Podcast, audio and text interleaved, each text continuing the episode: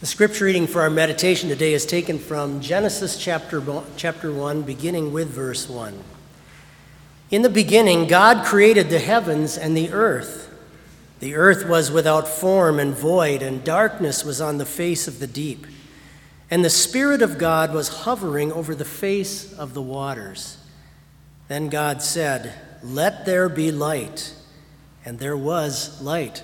And God saw the light, that it was good, and God divided the light from the darkness. God called the light day, and the darkness he called night. So the evening and the morning were the first day. Then God said, Let there be a firmament in the midst of the waters, and let it divide the waters from the waters. Thus God made the firmament, and divided the waters which were under the firmament from the waters which were above the firmament. And it was so.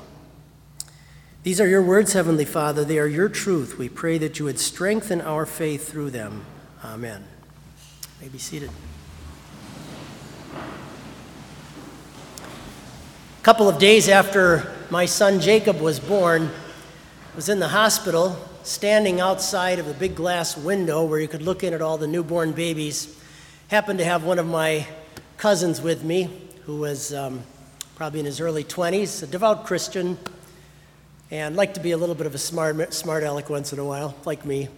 And as we were standing looking at these little babies, and my cousin was meeting uh, my son Jacob there through the window for the first time, and there were some other grandparents off to the side, my cousin turned and said to me very loudly, facetiously, so that everyone else could hear, isn't it just amazing to think that billions of years ago there was this loud explosion and here's Jacob. And, and uh, the people down the way from us looked over at him like he was crazy. And I thought to myself, well, that's, that's exactly how a lot of people look at where we came from and where little children came from.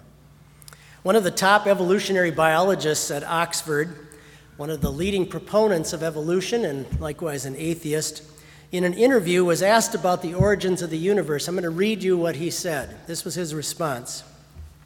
At some earlier time, somewhere in the universe, a civilization evolved by probably some kind of Darwinian means to a very, very high level of technology and designed a form of life that they perhaps seeded onto the planet, onto this planet. That is a possibility and an intriguing possibility. Okay? In other words, he believes that creatures from somewhere else out in space are responsible for you. He really believes in aliens. That's where you came from, according to that. Imagine, if you will, imagine, if you will, a cluster of thousands of tiny ants on top of a watermelon that's floating out in the middle of the ocean. The Pacific Ocean, way out in the middle of the ocean. And these little ants are having a conversation about how this whole planet, where it came from, how silly, how silly humanity must look from the perspective of God in heaven when he tries with his tiny little brain to comprehend the universe that he has made and designed. When Job started to question God, there's that great chapter in the book of Job where Job says, or God says to Job, Where were you when I laid the, the heavens and the earth? Where were you when I decided how deep the ocean must be, and so on? How silly man's intellectual attempts to try to explain our world, how silly that must seem to the Almighty and all powerful God who, in his great wisdom, put all of this together. But when we are left to our own devices, even when it comes to our most advanced intellectual abilities, man still cannot fathom the depths of God's creation. Just cannot fathom the immensity of it as well. God has to be the one who comes and reveals this to us.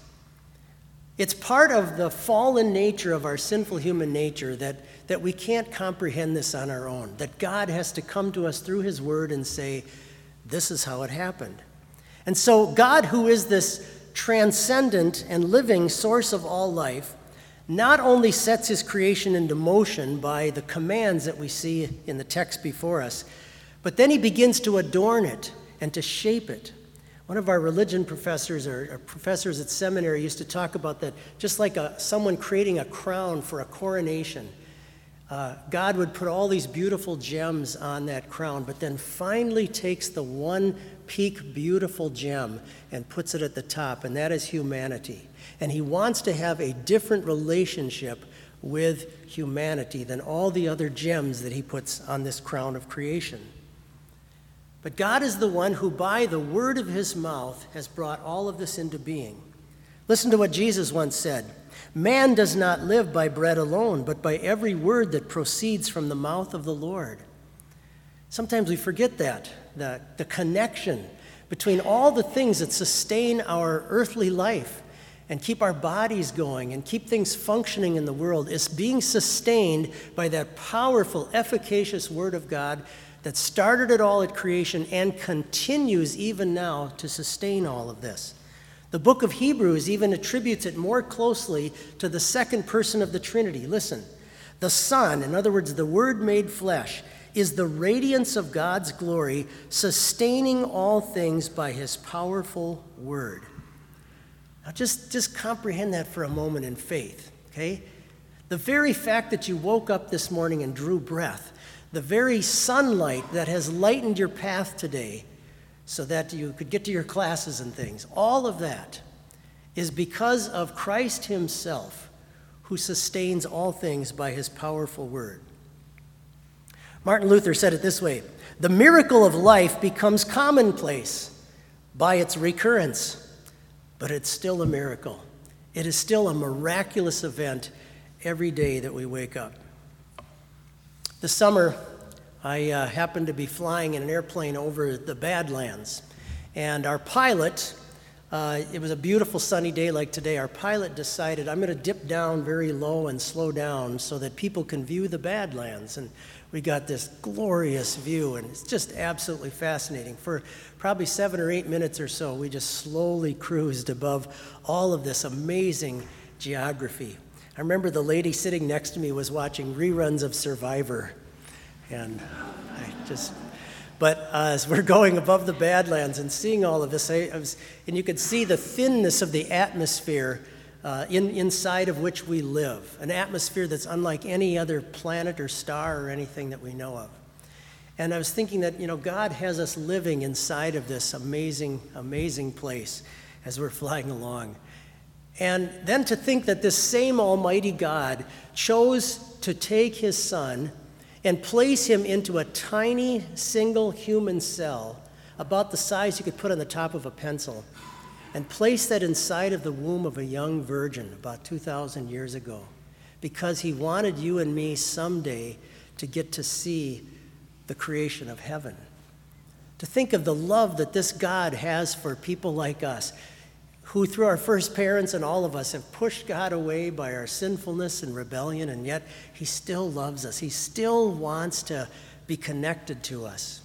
God would have you view creation through the cross he would have you look at your body, the world you live in, the food you eat, and everything through the cross of your Lord Jesus Christ. Notice there your importance to God. More important to Him than any other creature or any other thing that He's created. And notice that He has created all of these things on this planet to serve you and ultimately to be used to glorify Him. And notice also, as you view yourself and your life through the cross, Notice how your constant union with God is his number one concern. That's the most important thing to him, is that you and I, through faith in Christ, stay and be united with him. Even though man pushed him away, God didn't, God didn't send a plan of salvation for the angels or the animals or the plants, but humanity, for you in particular. He wanted to reconnect with you and me the same powerful God that made all things. And so that's why he has taken the same word that he used to create everything and even now sends it down into your heart to convict you of your sin, to bring you to the cross to see what your Savior did for you, to, to, to let you know of the great forgiveness and mercy that covers all of your sins and the holiness in, in which He dresses you so you could come to heaven someday, all with His intense purpose that you someday would get to see a perfect creation once again. Glory to God in the highest, and peace to His people on earth. Amen.